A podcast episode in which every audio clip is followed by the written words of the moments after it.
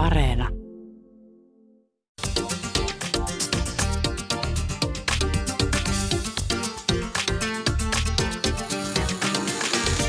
Yle Puhe, torstaisin kello yksi ja Yle Areena. Mahadura ja Ösberkan. Yle Puhe. Tänään rakkaat kuuntelijat puhutaan hyvinvoinnista ja mielenterveydestä. Puhutaan nimenomaan rasismin vaikutuksista mielenterveyteen. Kuinka paljon me keskitytään pokkien eli people of color hyvinvointiin ja mielenterveyteen Suomessa? Mitä rasismi voi pahimmassa tapauksessa aiheuttaa ihmisille ja onko suomalaisessa terveydenhuollossa työkaluja auttaa niitä ihmisiä, jotka kohtaavat rasismia arjessa? Studiossa vieraana psykologian maisteri ja aikuispsykiatrissa työskennellyt Evan Kunchev, lääketieteen opiskelija Aurora Lemma sekä medialan opiskelija Leif Haagert. Tervetuloa Mahon Räysberganiin. Kiitos. Kiitos, kiitos. Tervetuloa. Ja aloitetaan tosta. Mä, mä tartun heti tuohon Jaamur sun juontoon, koska sä et ole ikinä juonnossa sanonut POC, eli People of Color. Ja, ja nyt nämä määritelmät on aika hyvä ottaa tähän ihan aluksi, että mitä, mit, mit, miten me itse asiassa puhutaan meihin liittyvistä a- aiheista. Ja sana rodullistettu, se on ehkä valtavirtaistumassa vähän, että sitä alkaa näkyä jo, jo ihan laajalti myös julkisessa keskustelussa. Voidaan vähän avata sitä, että mitä sillä oikeasti tarkoitetaan. Sitten tämä POK, se sana varmaan tulee tässä lähetyksessä aika paljonkin ole käytössä, mutta mitä sanoja te käytätte? Siis mä oon itse ruvennut käyttää sanaa POK nyt viimeisten parin, parin vuoden aikana. Se on mullekin aika uusi, mutta niin on myös rodullistettu. Et mä en ole ehkä, ehkä tota pari vuotta sitten ensimmäistä kertaa oikeasti kuullut sen sanan. Ja, ja, ja tota, se on ollut ihan mielenkiintoinen uusi sellainen ehkä näkö, näkökulma siihen omaan niin kuin, tilanteeseen, kokemukseen Suomessa. Saanko kompata Evania tässä, koska mä, mä itse asiassa kans on ihan vasta ruvennut käyttää pokkia. Mm. Ja mä laitoin sen tähän juontoon sen takia, koska mä ajattelin, että se on varmasti just semmoinen, mitä me tullaan tänään käyttämään. Ja sama, samoin myös toi sana rodullistettu, se oli mulle joskus ö, tosi vieraskin ehkä, mutta jotenkin POK, people of color, sen, nyt mä niinku hiffaan sen ja nyt, nyt mä niinku tajuan sen, että aivan, se on myös minä. Et nyt vasta ite, itel kanssa, on siinä mielessä Evanin kanssa aika samoilla. Mites Aurora ja Leif? Ää, no mä käytän kanssa itse pokkia, eri, erityisesti just silleen, kun puhuu niinku kavereitten kanssa tai kun puhuu semmoisissa epävirallisissa konteksteissa, mutta sitten jos yrittää käydä keskustelua jonkun kanssa, joka ei ehkä hirveästi tiedä näistä asioista, niin silloin mä huomaan, että mä käytän sitä rodullistettu termiä, koska se on jotenkin helpompi avata, mitä se tarkoittaa. Että sitten jos monesti jos puhuu pokeista tai valkoisesta tai jostain, niin sitten ihmiset on silleen, että no entä, entä saamelaiset, entä venäläiset, että ne, nekin on valkoisia. Mm. Ja se rodullistettu termi kuvaa hyvin sitä, että se ei ole niinkään ihonväristä, vaan että se liittyy muutenkin yleisesti niin kuin piirteisiin ja kulttuuriin ja niihin heijastettuihin oletuksiin, mitä ihmiset tekee toisista. Mulle on tuttu, tutumpi sana näistä kahdesta toi rodullistetut, että mä käytän sitä mun puheessa, mutta mä yritän tänään sisäistää tämän poko. Ei Leif, sä saat käyttää ihan mitä sanaa sä, sä haluat ja siis, siis lä, lähdin tällä liikenteeseen, koska me ollaan saatu meidän kuulijoilta palautetta siitä, että, että he vä, joskus voi olla vaikeaa seurata keskustelua, kun ei ole ihan varma, että mitä termejä nämä on. Ja, ja just tämä rodullistettu sana, niin se on ollut vähän semmoinen, joka on herättänyt kysymyksiä, että mitä se tarkoittaa. No Aurora, voiko sä vähän avata, että mitä se tarkoittaa? Ää, no se tarkoittaa just sitä, niin kuin tavallaan musta se on helpointa selittää siinä verbinä, eli rodullistaa.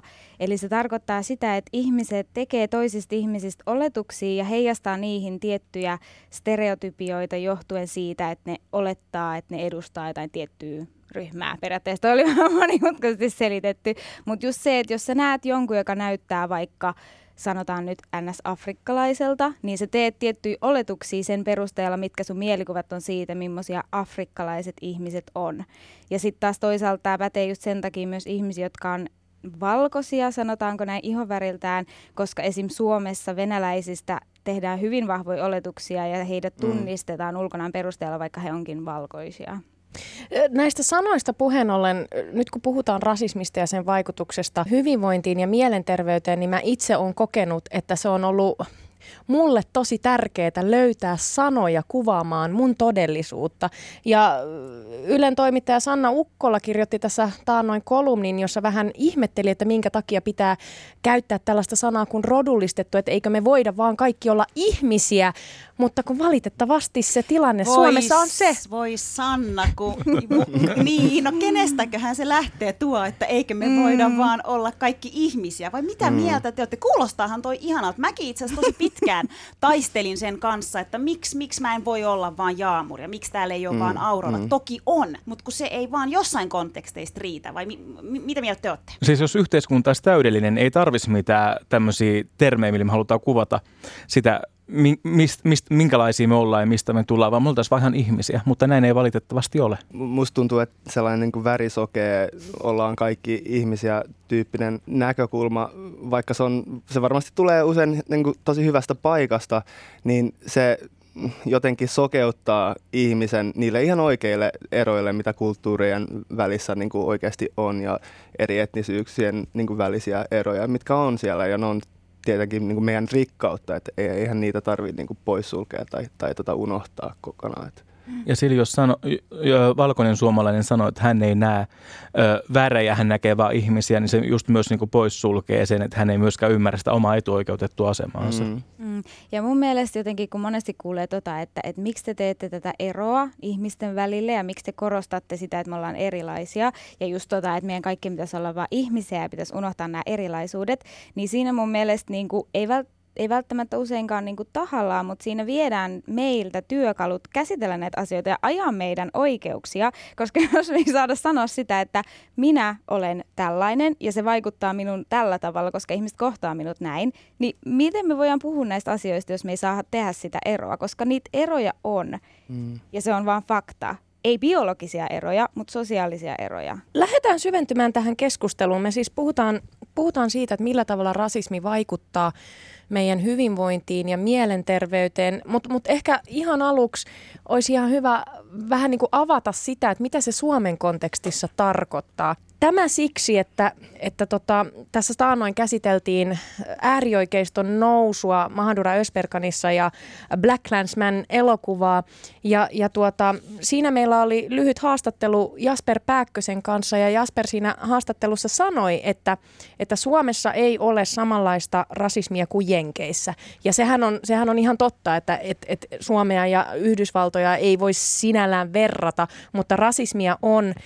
Ja tämä herätti joissain meidän kuulijoissa, me saatiin siitä palautettakin, että, että mitä tämä nyt oikeasti tarkoittaa. Ja, ja ehkä vähän on oikeasti jopa epäselvyyksiä, että mitä se rasismi Suomessa oikeasti aidosti tarkoittaa ja miten se ilmenee. Niin, niin lähdetään ihan, avataan se nyt ihan aluksi. Mitä, mi, mistä me puhutaan, kun me puhutaan rasismista Suomen kontekstissa? Saanko mä sanoa ennen kuin mennään tuohon, että mä kuuntelin sen teidän lähetyksen? Ja mä itse asiassa kävin tästä keskustelun mun kaverin kanssa, jonka kanssa mä kuuntelin tätä, joka on myös Pok, koska hän oli silleen, että toi ihan oikeasti, että ei se Suomessa mene noin, että Suomessa ollaan niin kuin rasistisia kulttuureja kohtaan, että se ei ole ihan värikysymys, niin kuin Jasper Pääkkönenkin sanoi siinä, että se ei ole, mutta mun mielestä toi on, toi on tosi yleinen väärinymmärrys ja tavallaan tosi niin kuin mun mielestä tosi outoa edes ajatella sillä tavalla, että kun sä näet ihmisen, kun sä kohtaat ihmisen, kun sä kävelet kadulla ja meille niin kuin, tapahtuu asioita, ei siinä, ei siinä kysytä, mikä sun kulttuuri on. Se mm. on ihonväri asia. Se on mm. aina lopu, loppupeleissä ihonväri asia, mm. mutta jotenkin se nykyään on niin vaikea sanoa, koska nykyään jotenkin halutaan uskoa, että me ollaan siirrytty jo siitä ihonväristä eteenpäin, että ei me olla enää sillä tavalla rasistisia, että me vaan ei tykätä noiden kulttuurista, että ei se ole se ihonväri. Höpö, löpö. Joo, joo. Tota mä oon samaa, samaa mieltä sun kanssa, että, että moni rodullistettu suomalainen, äh, heillä on tosi vahva niin kuin ihan suomalainen identiteetti ja, ja niin kuin ihan kulttuurillisesti suomalaisia. Mä oon yksi, yksi näistä ja he kokevat myös äh, rasismia äh, ihon värinsä vuoksi. Ja, ja, ja tota, niin, että toi, toi mun mielestä vähän niin kuin kumoaa sen, sen argumentin, e, että, että tavallaan se olisi vain kulttuuriin liittyvä sellainen asia Suomessa. On ja mun mielestä ihmiset, jotka sietää huonommin erilaisuutta ja niin kuin, siellä on näitä ennakko käsitteitä ja rasismia näkyy, niin mä ehkä, jos pitäisi tiivistää, niin mä sanoisin, että siellä ei vaan siedetä erilaisuutta. Että jos sä et ole valkoinen, valkoinen ihminen, niin se on ihan sama, mikä kulttuuri sulla on. Mutta jos yrität muovautua ja olla sitä, se, kun on se viitekehys, minkälainen on oikea suomalainen. Mm. Ja moni, moni olettaa, että se valitettavasti olettaa, että sen pitää olla valkoinen suomalainen, että sä voit olla suomalainen. Ja jos sä et mene tähän kehykseen, niin silloin sä, su, sua lähdetään niinku haastamaan ja kyseenalaistamaan. Ja mä näkisin, että tämä ihonväri on vaan, eikö siis tämä kulttuuri, mikä tässä nostettiin esille, niin tämä on vaan semmoinen selitys, tavalla oikeutus. Mutta millä tavalla se ilmenee sitten Suomen kontekstissa, kun puhutaan paljon rakenteellisista ongelmista.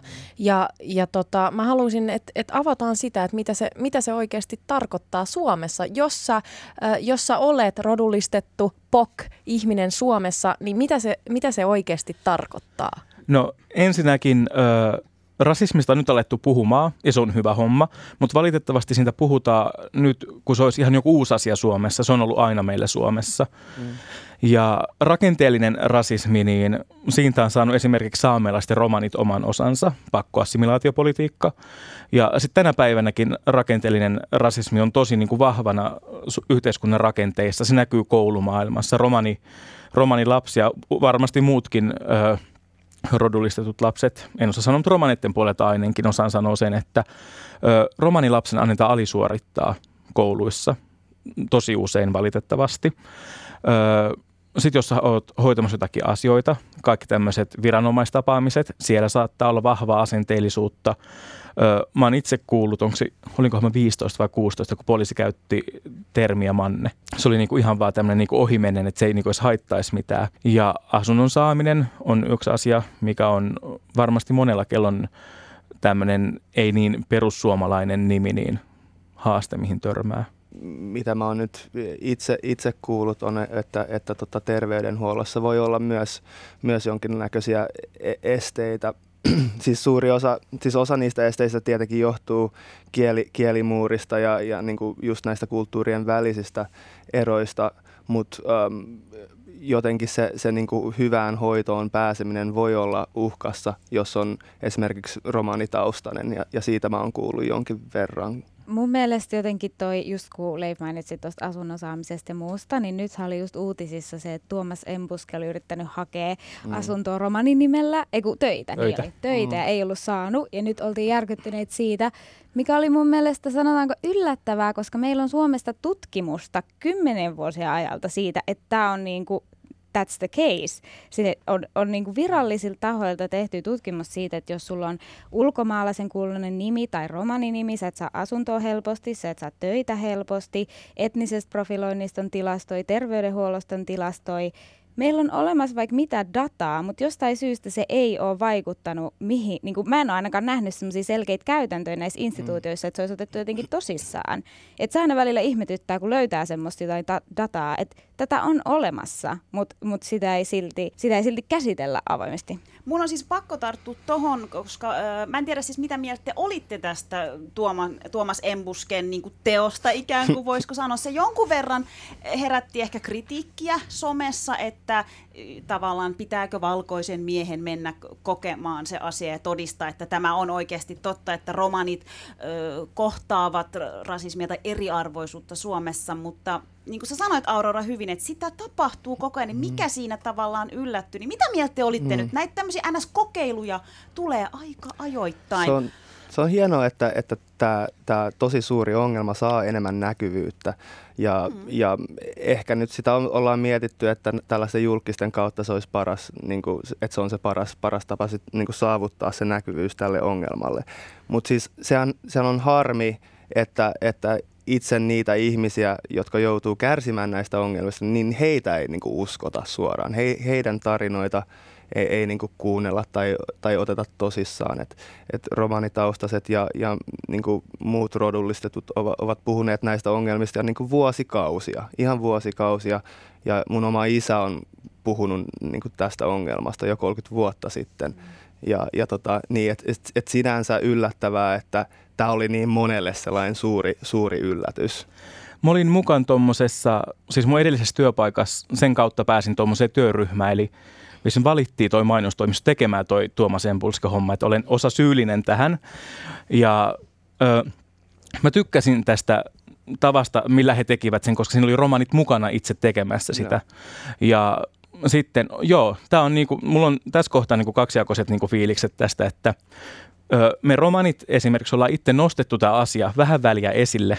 Mä, mä oon niinku henkilökohtaisesti jankannut tästä jo useamman vuoden ja mua ennen on ja, jankattu tästä asiasta vuosikymmeniä.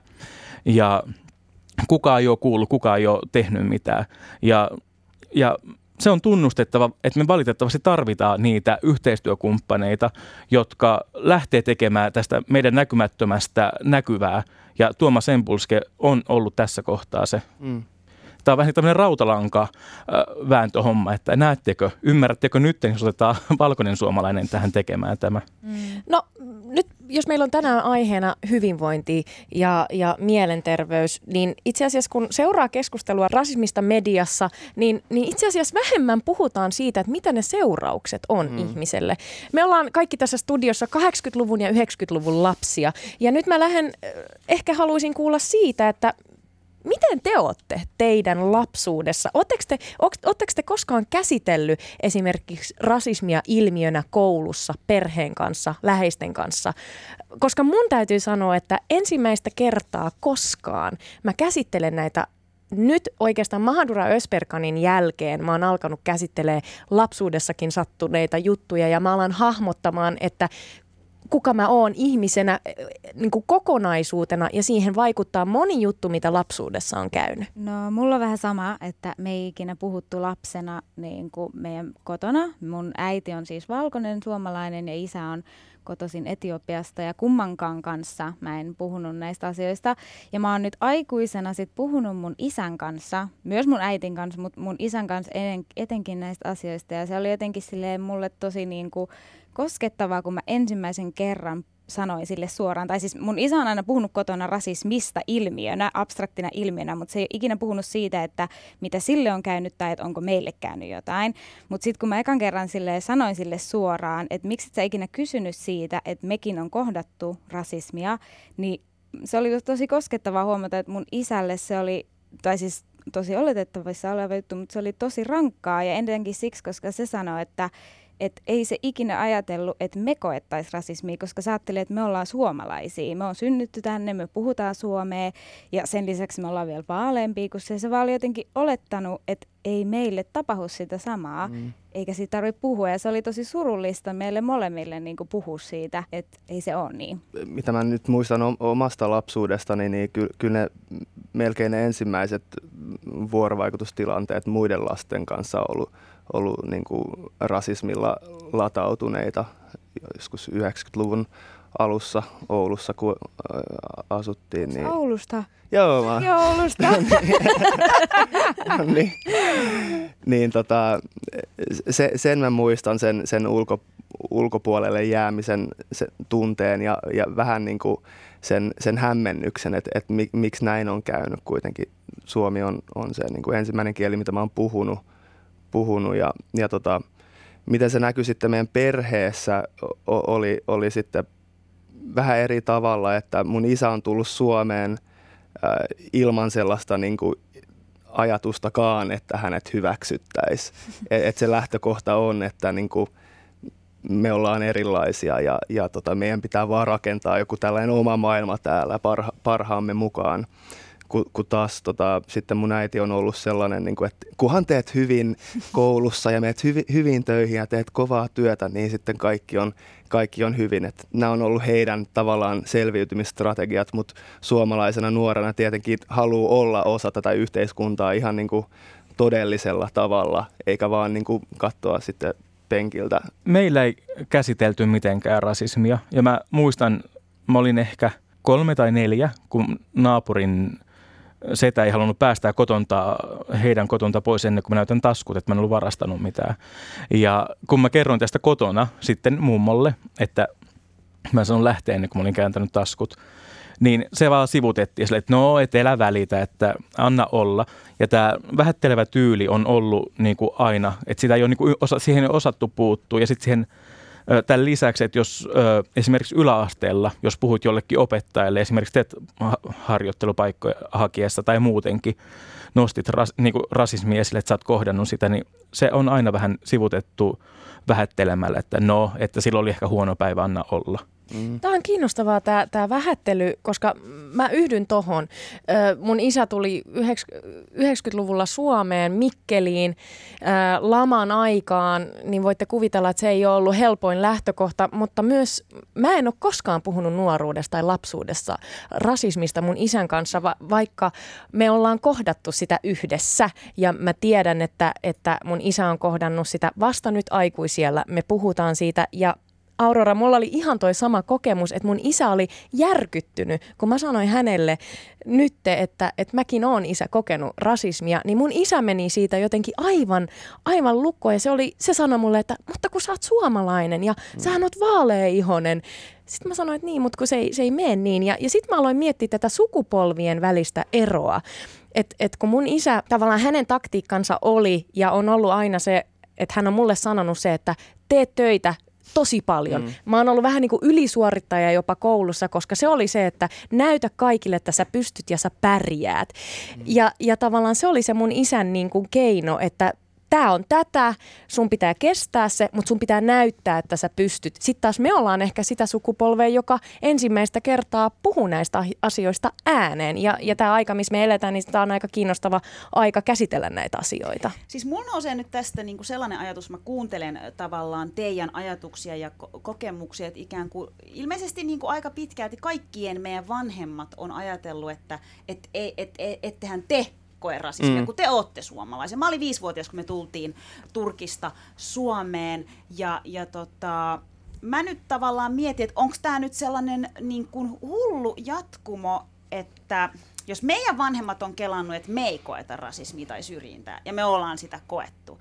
Mä haluan jotenkin ajatella, että mun lapset ei tulisi kokemaan rasismia. Mm. Mutta sitten kun mä mietin sitä tältä kannalta, että okei, mä oon tämmönen ö, Turun turkkilainen, ruskeat silmät, ruskea tukka, mun poikaystävä on kurditaustainen, ruskea silmä, ruskea tukka, no miltä meidän lapsi tulee näyttämään? Ruskea silmät, ruskea tukka. Eli tota, se mm. mun mulla on taas pelko tavallaan siitä. Mä ehkä jo kannan, öö, meillä oli tuossa muutama viikko sitten vieraana aivan mahtava koko Hubara, joka kertoi hänen öö, miten hänen kuusivuotias tyttö kantoi tavallaan huolta, huolta siitä. Ja hän oli ikään kuin ajatellut, että ei hänen lapsi tulisi ikinä kohtaamaan Joo. mitään. Ja silloin se mulle jotenkin iskostu, että... Toi selittyy osittain sillä, että, että eihän meidän vanhemmilla tavallaan ollut ihan samanlaisia niin kuin, työkaluja niin kuin, näiden asioiden niin kuin, esille tuomiseen tai edes samanlaista motivaatiota. Siis mä puhun nyt maahanmuuttajataustaisista lähinnä, että kun he ovat tulleet tänne, niin ehkä se niin kuin yhdenvertaisuus ja tällainen on ollut, ollut ehkä toissijainen asia ja se selviytyminen on ollut sitten kuitenkin se, se tärkeämpi, että kunhan rakennan itselleni ja perheelleni tarpeeksi hyvän elämän, niin lapseni kärsivät vähemmän. Mutta tavallaan me lapset, mehän ollaan suomalaisia, me tiedetään aika paljonkin tästä järjestelmästä, tästä yhteiskunnasta ja sen takia ehkä meillä on nyt tällainen palava halu niin kuin puhua näistä aiheista, mitä heillä ei välttämättä ollut. Eli kyllä ta- tavallaan on, on aika optimistinen, että se seuraava sukupolvi sitten pärjää vähän paremmin, koska mehän tehdään aika paljon näky- näkyvää työtä sen eteen psykologi Evan Kutsev Va- antoi, antoi mulle toivoa sittenkin tähän. Eli et uskot, että mennään parempaan suuntaan. Mun lapset tulee kokemaan paremman Suomen, mitä mä koin. Siis mä mietin, siis mulla on kaksi lasta ja, ja tota, siis mun lapset on puoliksi rom, romanitaustaisia.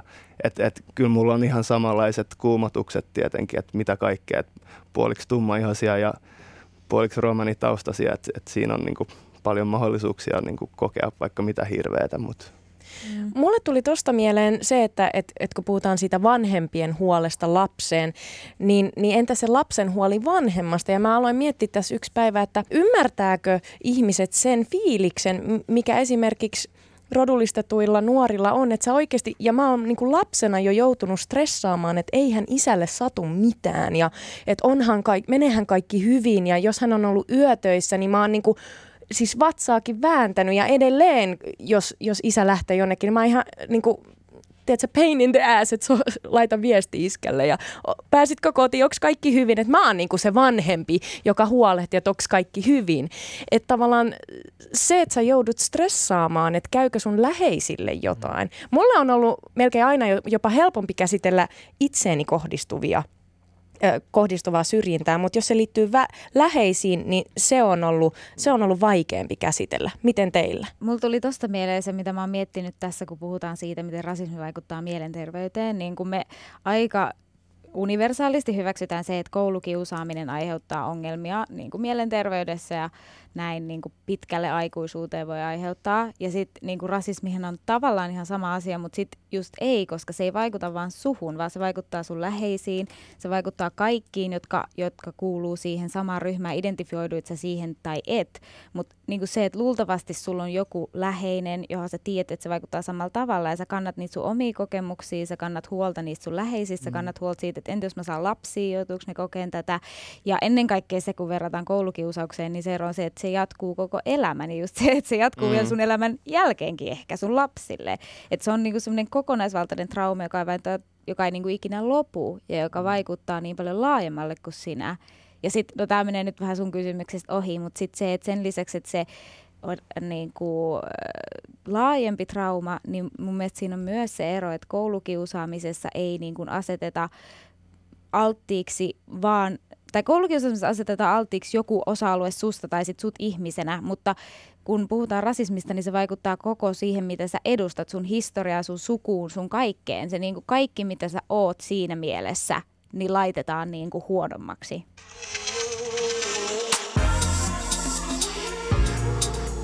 Maailma paranee puhumalla. Yle Puhe. Tänään rakkaat kuuntelijat puhutaan siitä, miten rasismi vaikuttaa mielenterveyteen. Ja nyt mun mielestä me voitaisiin syventyä tähän itse aiheeseen ja asiaan vielä enemmän. Meillä on studiossa vieraana psykologian maisteri ja aikuispsykiatriassa työskennellyt Evan Kunchev, lääketieteen opiskelija Aurora Lemma sekä medialan opiskelija Leif Haagert. Lähdetään, lähdetään liikenteeseen siitä, että mitä me tiedetään Suomessa siitä, että miten rasismi vaikuttaa mielenterveyteen? Mm, tietääkseni, mi- mitä me tiedetään, äm, se perustuu aika lailla niin kuin Jenkeissä tehtyihin tutkimuksiin ä, rasismin yhteydestä PTSD, eli traumaperäiseen stressihäiriöön. Et, tota, nyt tähän uuteen DSM-5, eli niin kuin mielenterveyshäiriöiden niin kuin tällainen statistinen manuaali, niin siihen ei olla lisätty racial trauma eli rasismista johtuva trauma, mutta tota, se on nyt, jos on ymmärtänyt oikein, niin sitä nyt katsotaan, että se olisi yksi, yksi, tota, yksi sellainen tekijä, joka vaikuttaa siihen, että tuleeko myöhemmin sitten tällaisia stressiperäisiä ää, oireita. Mutta tota, oikeastaan, jos mietitään, että miten tämä niinku, trauma oikeastaan toimii, niin on, on, sanoisin, että olisi niinku, periaatteessa kahdenlaista erilaista niin kuin kokemusta. On tällaisia tosi niin kuin räjähtäviä ää, kokemuksia, joihin voi liittyä ehkä niin kuin väkivalta tai sellainen tosi väkivaltainen toiseuttaminen. Ähm, nämä voi olla tällaisia ihan yksittäisiäkin tapauksia, jotka voi jättää jälkensä ihmisen moneksi vuodeksi. Mutta sitten on nämä niin, kuin, niin sanotut mikroaggressiot, tällaiset päivittäiset stressorit, ähm, joita rodullistetut ihmiset joutuvat kokemaan – äm, oikeastaan niin kuin jatkuvasti. Ja nämä on aika ongelmallisia, koska usein äm, sen ihmisen ympäristö ei välttämättä validoi niin kuin näitä kokemuksia, että nämä olisi niin kuin toiseuttamisen niin kuin, niin kuin tavallaan kokemuksia tai, tai edes, että ne satuttaa ihmistä. Ää, ne voi olla jotain aika sellaisia naiveja tekoja niin kuin ehkä valkoisten osalta, vaikka kysyä, että mistä on, tai koskee hiuksia, tai, tai vaikka kehuu, että puhutpa suomea hyvin, mutta rodullistetulle ihmiselle se, se tuottaa stressiä. Ja, ja tota, jos tämä on niin kuin koko elämän aikana niin kuin sellaista jatkuvaa stressiä, niin tietenkin se vaikuttaa sit ihmisen identiteettiin, mutta myös mielenterveys Evan, toi, toi, on, toi on kiinnostava, kun puhut tuosta mikroaggressioista ja, ja on puhunut monen ihmisen kanssa, jotka oikeasti siis ei tarkoita mitään pahaa tietenkään ja kysyy, että mistä sä oot kotoisin, mistä sun juuret on tai, tai menee kokeilemaan hiuksia tai, tai jollain tapalla, ta, me ollaan oltu palaverissa Jaamorin kanssa, missä meidän suomen kieltä on, on kehuttu erittäin hyväksi ja sitten mä ajattelin, että no niin, no, onneksi Savon murteeni ei paista läpi, että olen oppinut sen su- oikean suomen mut, kielen. Mut, mut tässä palaverissa oli myös hauska. Me oltiin siis menossa äh, niin kun, äh, tapa, pa, palaveriin, missä oli tarkoitus keskustella tästä tämmöisestä isosta juontokeikasta, mihin he oli siis puukannut meidät juontajiksi. Niin mun mielestä oli aika hauska, että siinähän tämä sitten naisihminen kehu sitä, että hirveän hyvin puhutte suomeen. Mutta teki että no hyvä, että sä oot nyt sitten palkannut meidät tähän hommaan, että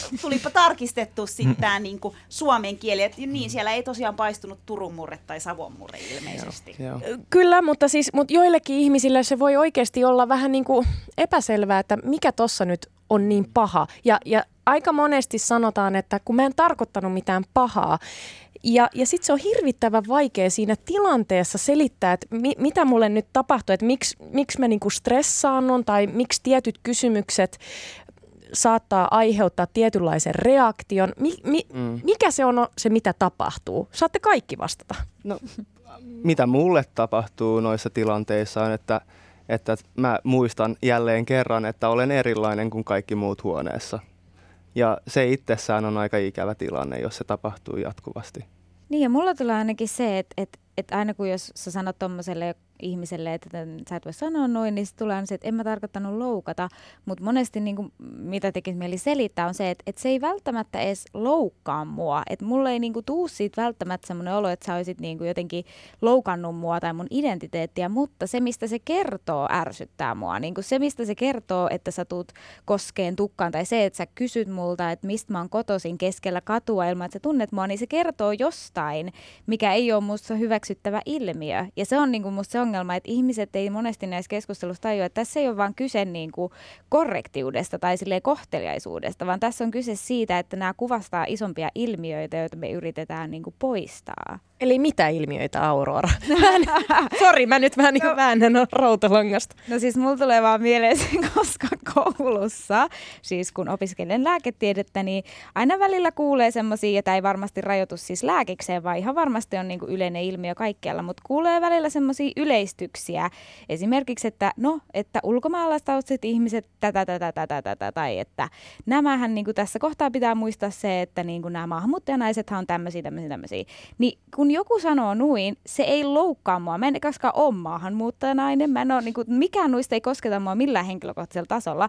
Mutta se, että sä koet, että sä voit tehdä noin vahvoja yleistyksiä, eikä kukaan tässä huoneessa näe siinä mitään ongelmaa, niin se ärsyttää mua ja se häiritsee mua. Näistä mikro, mikrorasismista, onko se oikea termi? Mikroaggressio. Aggressio. Niin romanit ei ymmärrä siitä oikein mitään, niin kuin mäkään en muistanut termiä, mutta et moni, ei, moni meistä ei niin kuin, edes taju kiinnittää huomiota niihin. Se rasismi, mitä me ollaan saatu, niin se on ollut niin suoraa ja selkeää. Se on se, mitä me nähdään, niin kuin, ehkä osataan vasta nimetä niin kuin rasismiksi. Et siinä vaiheessa vasta, jos joku niin kuin haukkuu meitä, tai että jos me ei saada sitä työpaikkaa sen takia, että ö, taustani on se, että mä olen romani, niin – se osataan niin kuin nimetä vasta. Että me tullaan vähän jäljessä tässä. Evan, puhuit siitä, että ikään kuin, kun Susani kysyi, että miten me tiedetään ö, rasismin vaikutuksesta mielenterveyteen, niin sä sanoit sen, että, että me tiedetään se, mitä Yhdysvalloissa on, on tutkittu. Ja onko tavallaan oikeassa siinä, että Suomessahan ei ole mitään tutkimusta siitä, että miten, miten rasismi vaikuttaa mielenterveyteen. No sitten herää ehkä se kysymys, että te olette kuitenkin niin kuin terveydenhuollon ammattilaisia, niin ymmärretäänkö Suomen terveydenhuollossa se, että miten rasismi vaikuttaa mielenterveyteen? Puhutaanko siitä ollenkaan? Otetaanko sitä tarpeeksi vakavasti? Minkälaisia kohtaamisia teillä on ollut? Musta tuntuu, että, että tota, tai se mun kokemus on ollut, että, että ra- rasismi huomioidaan e, sellaisena stressitekijänä, mutta oikeastaan sellaisia toimivia työkaluja sen hoitamiseen tai sen ra- rasismista johtuva, johtuvan tota, trauman hoitamiseen ei oikein tällä hetkellä ö, ole tietääkseni.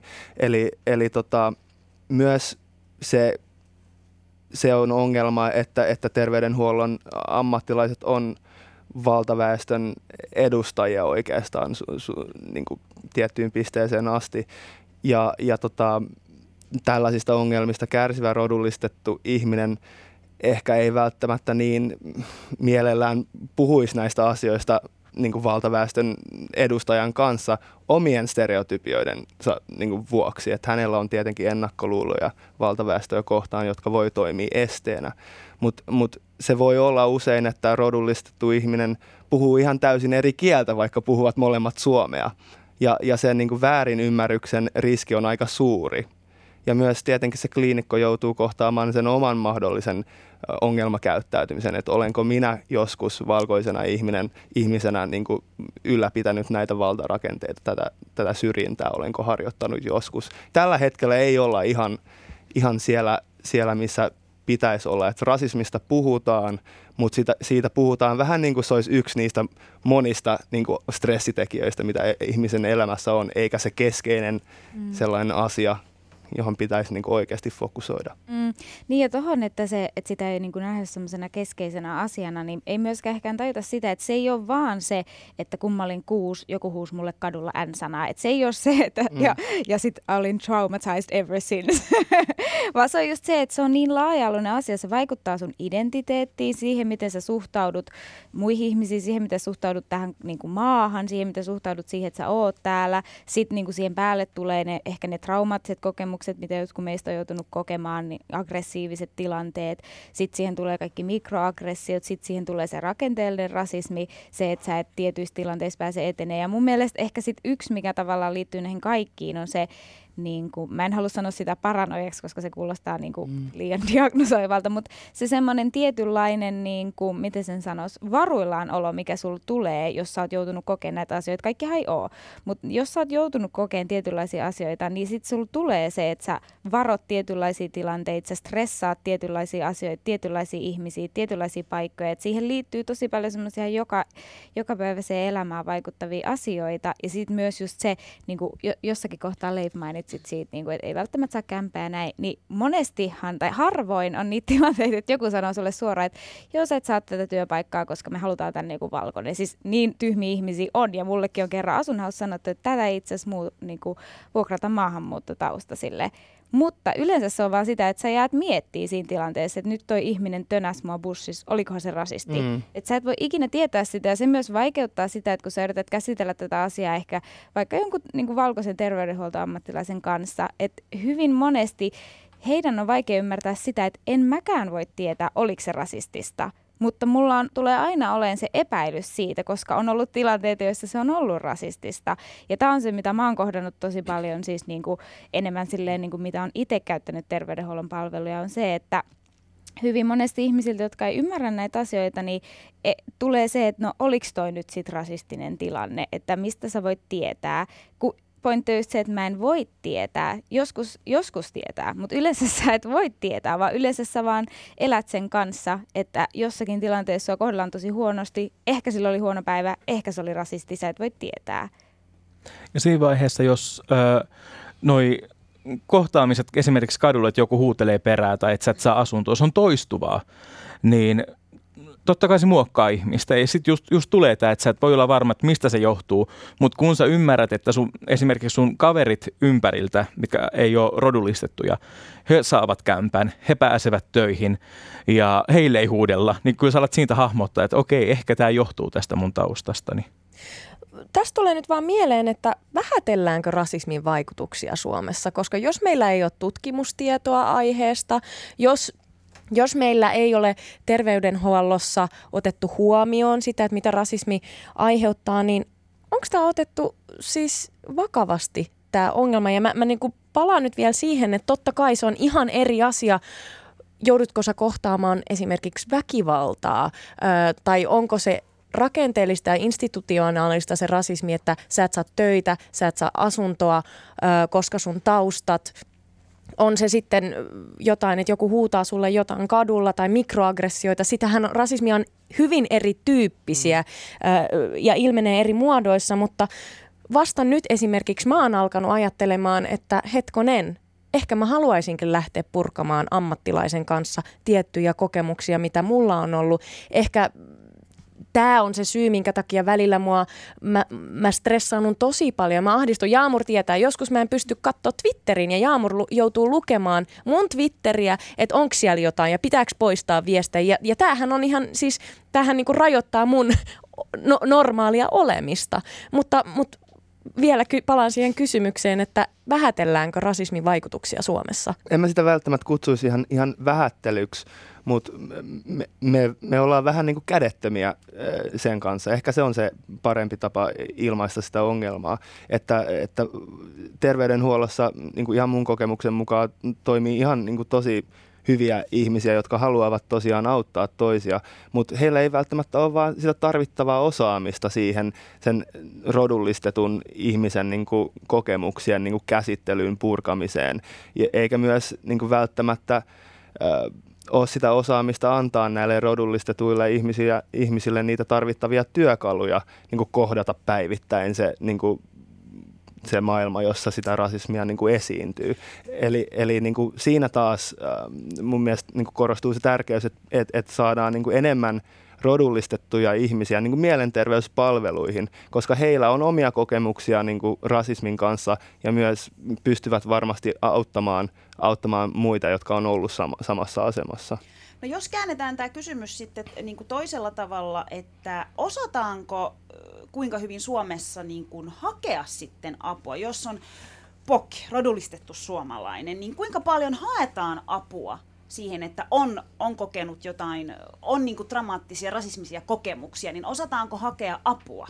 Ihan niin kuin valtaväestöllä on tällaisia negatiivisia ennakkoluuloja ähm, vähemmistöistä, niin kyllähän vähemmistöillä on tietenkin tällaisia negatiivisia ennakkoluuloja ähm, niin kuin, äh, valtaväestöstä ja varsinkin heidän äh, pyörittämistä näistä instituutioista, organisaatioista.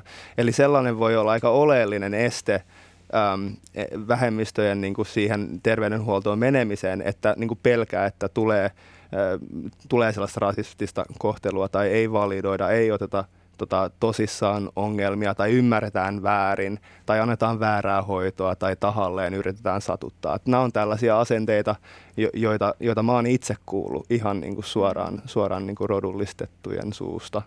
Niin ja mun täytyy sanoa, että, että noi asenteet niin kuin välillä just silleen kuulee, että sitä ihmetellään, että miksi ollaan niin epäluuloisia, mutta niin kuin noita esimerkkejä on, just mulla tuli mieleen tuossa, kun sanoit pelkää, että satutetaan, niin just pari vuottahan tuli se Hussin hoitaja esille, mm. joka tahallaan satutti rodullistettuja ihmisiä, kun hän otti heiltä verikokeilta. Että niin kuin niille, niille ennakkoluuloille on syitä. Se ei tarkoita sitä, että se on todenmukainen ajatus joka ikisestä valkoisesta terveydenhuollon toimijasta, mutta niille ennakkoluuloille on syyt, ja jos niitä syitä ei niin kuin addressata, mikä toi on Jos niitä ei niin kuin kohdata, niin se tilanne ei tule muuttuu. Ja mun mielestä se on just se, että se on semmoinen itseään ruokkiva niin kuin kehä, että rodullistetut kokee ennakkoluuloja terveydenhuollon tuottajia kohtaan, ja terveydenhuollon tuottajat näkee rodullistetut silloin tietyllä tavalla vaikka vainoharhasina tai jotenkin vaikeina, ja se lisää sitä epäluottamusta ja lisää ja lisää. Ja tästä on paljon tutkimuksia ulkomailta, missä just niin kuin on todettu, että rodullistetuille ihmisille, etenkin niin kuin mustille ihmisille, annetaan hitaammin särkylääkkeitä päivystyksessä ja että heillä annetaan helpommin anksiolyyttejä kuin särkylääkkeitä. Eli heidän kipua ei oteta tosissaan. Ja tämmöinen just ruokkii sitä, että ei luoteta he ei luoteta terveydenhuollon palvelun antajiin. Ja sitten mun täytyy sanoa vielä tuosta, että hakeudutaanko hoitoon, niin musta tuntuu myös, että tosi paljon, tai oma kokemus on se rodullistetuista niin kuin yhteisöistä, että tosi paljon se asenne on myös se, että no tämä on tätä, tämä ei tule muuttuu, tämä mm. pitää vaan kestää. Ja vähän ehkä niin kuin meidänkin yhteisöjen sisällä saatetaan olla sille, jos, jos puhuu näistä paljon ja puhuu, että pitää tähän muutosta, niin a, ollaan vähän silleen, että tai suhtaudutaan ehkä vähän sillä tavalla, että, että ei kannata tolleen valittaa tai mennä tunteisiin, mm. että ei se muutu, se pitää kestää, älä välitä. Mun tuttava piiristä mä en tiedä yhtään ihmistä, joka olisi hakenut ö, apua just näihin rasismikokemuksiin tai niistä niinku seuranneisiin asioihin. Mutta sitten mä oon nähnyt, kun he ovat hakeneet apua esimerkiksi masennukseen, mikä on saattanut sitten tulla näistä jatkuvista rasismikokemuksista. Ja sitten näen myös sitä, miten ihmiset yrittää vaan selvitä niinku arjessa niiden kaikkien kanssa, että just, että kartetaan niitä – illalla liikkumisia tai julkisia kulkuvälineitä, koska pelätään, että miten, mitä siellä joutuu kohtaamaan. että yritetään vaan selvitä siitä arjesta, mutta ei osata hakea apua niin kuin ihan siihen pääasiaan, mikä siellä ehkä Yksi, mikä oli aika pysättävää, Leif, kun sä kerroit, kerroit, että kun Suomi voitti maailmanmestaruuden jääkiekossa ja olit siellä ottamassa leijonia vastaan, niin sun kaverit ihmetteli, että miten sä uskalsit mennä sinne. Joo, multa ensimmäinen kysymys, kun mä kerron, että mä olin siellä vastas, niin öö, mun romanikaverit kysyi, että miten sä uskallisit mennä sinne? Ja sitten mä olin sillä no menin. Ja sitten kysyttiin, no saako olla rauhassa, että huuteliko kukaan tai että oliko siellä jotakin kärhämää sitten. Ja sitten pyöritettiin päätä, että sä oot hullu, että ei he uskaltaisi mennä sinne.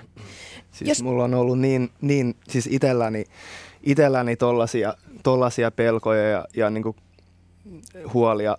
Äm, ja se, sen kanssa on niin kuin joutunut sitten tekemään tosi paljon työtä. Se ahdistus, joka tulee juuri ennen kuin sä astut sellaiseen paikkaan, jossa sä tiedät, että sä oot ainut tota, rodullistettu ihminen. Se kaikki se mikrohallinnointi, okei okay, näytäkö mä hyvältä, okei okay, miten mä puhun, mitä mä aion sanoa, miten mä niin kuin, käyttäydyn, okei okay, mitkä on nämä mahdolliset stereotypiat tässä, mitä mä en halua vahvistaa, tuliko mä myöhässä, onko se sen takia, että mä oon tummaihoinen, ei, okei, okay, no näytäkö mä skarpilta. Ja se on sellaista, se vie niin paljon niitä kognitiivisia resursseja, että tota, voitte varmaan kuvitella, että jos tämä on jatkuvaa, päivittäistä, mikä, mikä vaikutus si, sillä on niin kuin ihmisen ihan niin päätöksentekokykyyn tai opiskelukykyyn tai sitten tietenkin näihin mielenterveystuloksiin. Niin et, et, niin kuin, tämä on tällaista niin kuin jatkuvaa, tämä on sitä vähemmistöstressiä tavallaan, niin kuin, joka on ihan jatkuvaa.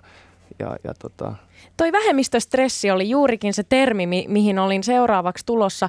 Avatkaa vähän, mitä, mitä se teille tarkoittaa, koska siis itse olen nyt alkanut pohtia tätä omaa olemassaoloani ja, ja tehnyt havaintoja siitä, niin huomaan kyllä, että on, on juurikin tota, että mietin monen aikaa liikun ja missä päin liikun. Öö, tuun tosi tietoiseksi itsestäni, jos mä lähden esimerkiksi Savoon sukulaisten luokse ja huomaankin, että oho, nyt ei olla enää Helsingissä, ei ole paljon pokkeja ympärillä, niin mä tuun tosi tietoiseksi mun käytöksestä ja, ja niin kuin mä kuulen mun jopa hengityksen ja sydämen lyönnit, kun mä niin kuin tarkkailen mun ympäristöä ja vähän sitä vaan haen jo sitä, että missä on potentiaalinen vaara ja menen siitä mahdollisimman kauaksi. Ja mun on pakko sanoa tohon, että kun mainitsitte siitä, että, että pokeilla voi olla, voi olla ennakkoluuloja, voi olla ennakkoluuloja sitten kun he asioivat tietyissä instituutioissa, niin, niin mä pelkään sitä, että mua satutetaan, jos mä menen, mä menen lääkäriin. Ja tämä on asia, jonka mä nyt vasta pystyn sanallistamaan, koska mä oon ajatellut, että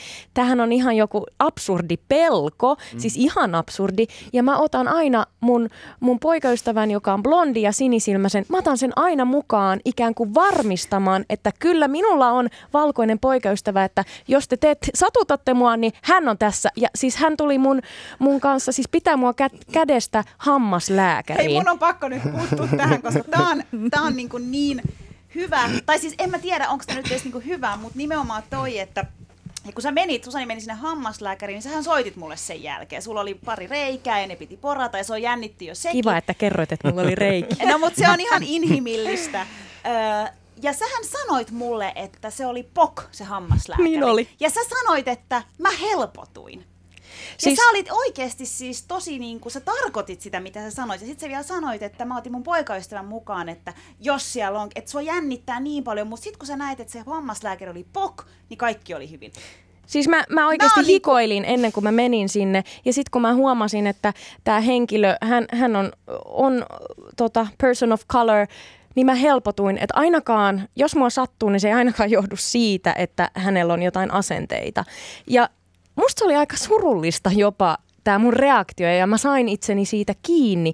Musta se oli tosi surullista ja, ja, ja tästä lä- päästäänkin tavallaan sit siihen, että minkälaista apua, apua pitäisi teidän mielestä hakea, jos sä kärsit vähemmistöstressistä, jos sä huomaat, että, että sun pelot alkaa hallita sun elämää. Ja, ja niin kuin mä huomaan, että mulla selvästi se on mennyt siihen, että pelko hallitsee joitain tilanteita. Siis jos on, jos on ihan elämänlaatuun vaikuttavia niin kuin oireita tai pelkoja tai ongelmia, niin ky- kyllä mä niin kuin suosittelen vahvasti, että menee ammattilaiselle puhumaan. Oli se pokki tai ei, ja sitten siitä sit miettii yhdessä sitä seuraavaa askelta. Et, et vaikka vaikka tota, sillä ammattilaisella ei välttämättä ole sellaista spesifistä osaamista niin kuin rodullistettujen ihmisten kanssa työskentelyyn, niin, niin ku, kuitenkin se voi, siitä voi olla suuri apu, että ihan vaan pääsee tota, puhumaan jollekin näistä asioista jotenkin vapaasti, niin vapaasti kuin siinä tilanteessa voi, voikaan puhua. Ja, ja niin kuin, kyllä mun mielestä se on se ihan ensimmäinen askel.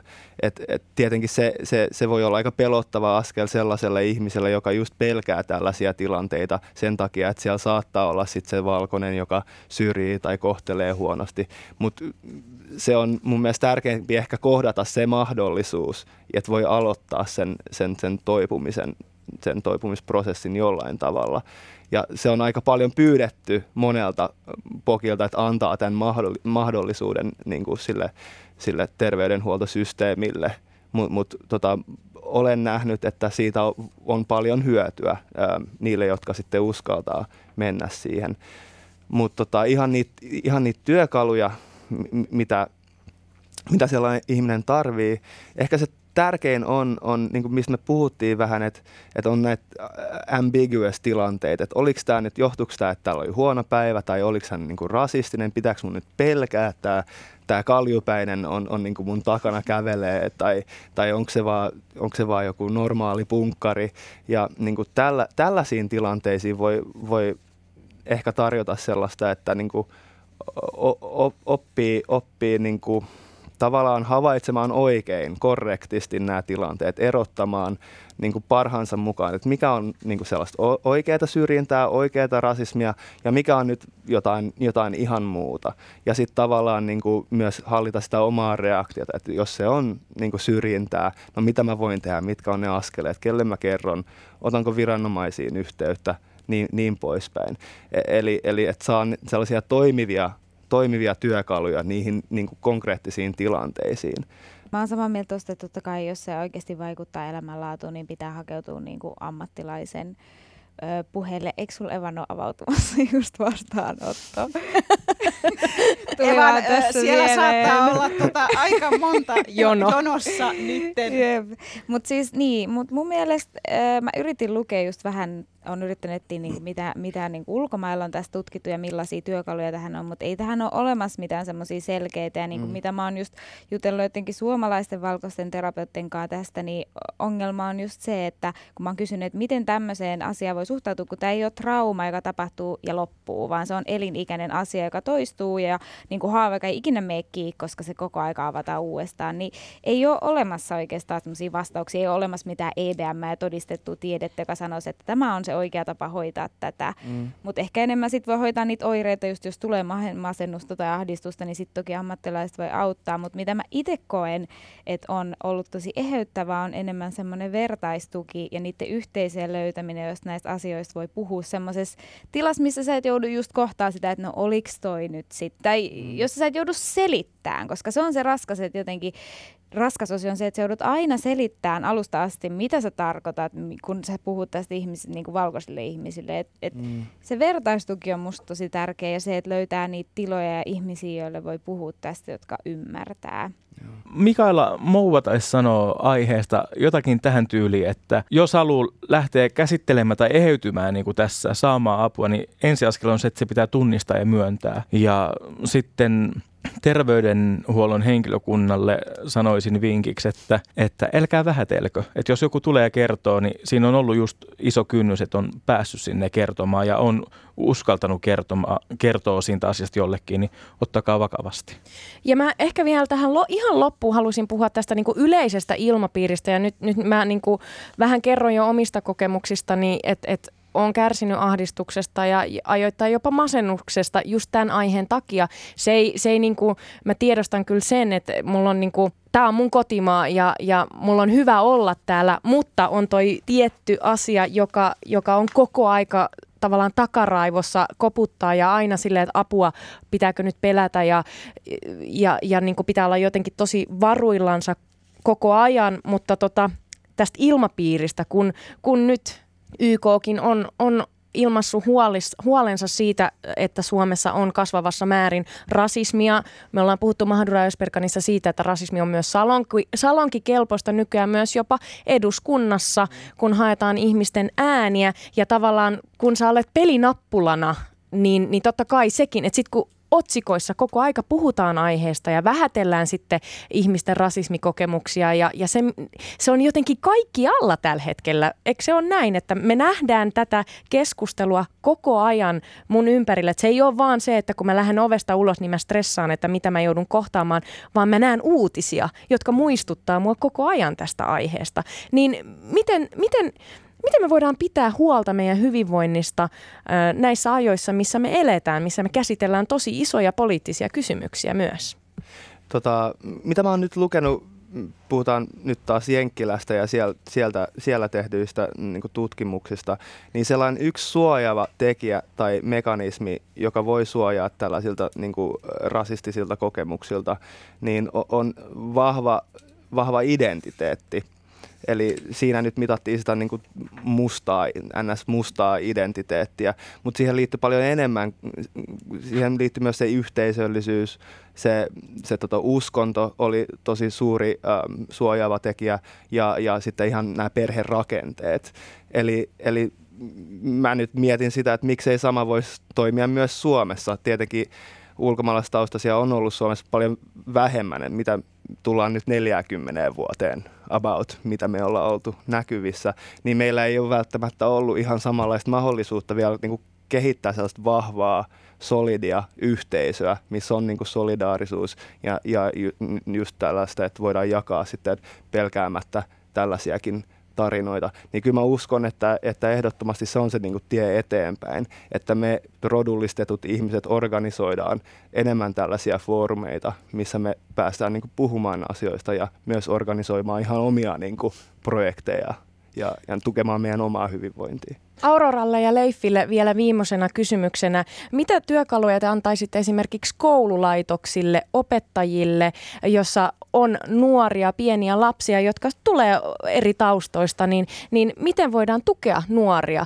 Me puhuttiin vähän meidän kokemuksista 80-90-luvun lapsista ja me ei olla koskaan saatu meidän kokemuksia purkaa lapsena välttämättä, niin minkälaisia työkaluja nyt voidaan antaa tuleville sukupolville? No mun mielestä ehkä jotenkin, jos miettii kouluhenkilökuntaa, niin se lähti siitä, että tunnistetaan tai tunnustetaan ja tunnistetaan rasismia ja puututaan siihen ja myös niin kuin otetaan tosissaan ne nuoret, jotka sanoo, että ne kokee sitä. Mutta sitten myös mun mielestä semmoinen oleellinen, mä en tiedä onko koulu niin kuin paras tämän asian toteuttamiseen, mutta on se, että sä tunnet myös sun oikeudet ja sä tiedät myös, että mitä sä voit tehdä, kun tapahtuu jotain. Ja mulle jotenkin itselle, mä en usko, että se kaikille toimii, mutta mulle itselle niin kuin aktivismi on ollut semmoinen tapa tapa myös niin kuin jotenkin auttaa siinä voimattomuuden tunteessa, että kun on mm. niin paljon rasismia, sä kohtaat sä koko ajan, sä et voi sille mitään ja sä et voi mennä poliisille, tai sä voit, mutta yleensä siitä ei tule mitään, on monen meidän kokemus, sä voit mennä yhdenvertaisuusvaltuutetulle, yleensä siitä ei tule mitään. Sä voit tehdä vaikka mitä, ja sä oot, siitä tulee voimaton olo, kun niistä ei seuraa mitään, ja tulee sellainen olo, että sä et, sä et maha sille mitään, että tätä tapahtuu koko aika, niin silloin se, että se aktivismi auttaa, tai se, että sä teet mitä ikinä sä voitkaan sille, että sä niin kuin edistät niitä asioita, mutta se ei varmasti ole kaikille. Mä oon siinä mielessä tosi etuoikeutettu, että mulla on aikaa ja resursseja tehdä sitä. Mutta kyllä mä uskon, että lapsille ja kaikille se, että sä tiedät sun oikeudet ja sä tiedät, mitä sä voit tehdä niissä tilanteissa, niin vois auttaa. Joo, kyllä mäkin näkisin, että jonkinlainen tämmöinen opetuskoulutus, että mitä sä voit tehdä, kun sä kohtaat rasismia. Ja, ja sitten niin kuin ehkä tämmöistä, että – ö, rodullistetut lapset, nuoret, niin ne saisi paikan, missä pystyy myös kertomaan näistä kokemuksista, että ei tarvitse yksin jäädä niiden kanssa hautoon. Ja just, että kukaan ei vähättele. Ja pakko kysyä ihan, ihan vielä se, että miten sitten meidän vanhemmat? Kuka pitää niistä huolta? Me. Se on meidän tehtävä. Se on meidän tehtävä, joo. Kiitos tästä Kiitoksia. keskustelusta. Yle Puhe, torstaisin kello yksi ja Yle Areena. Mahadura ja Ösberkan. Yle Puhe.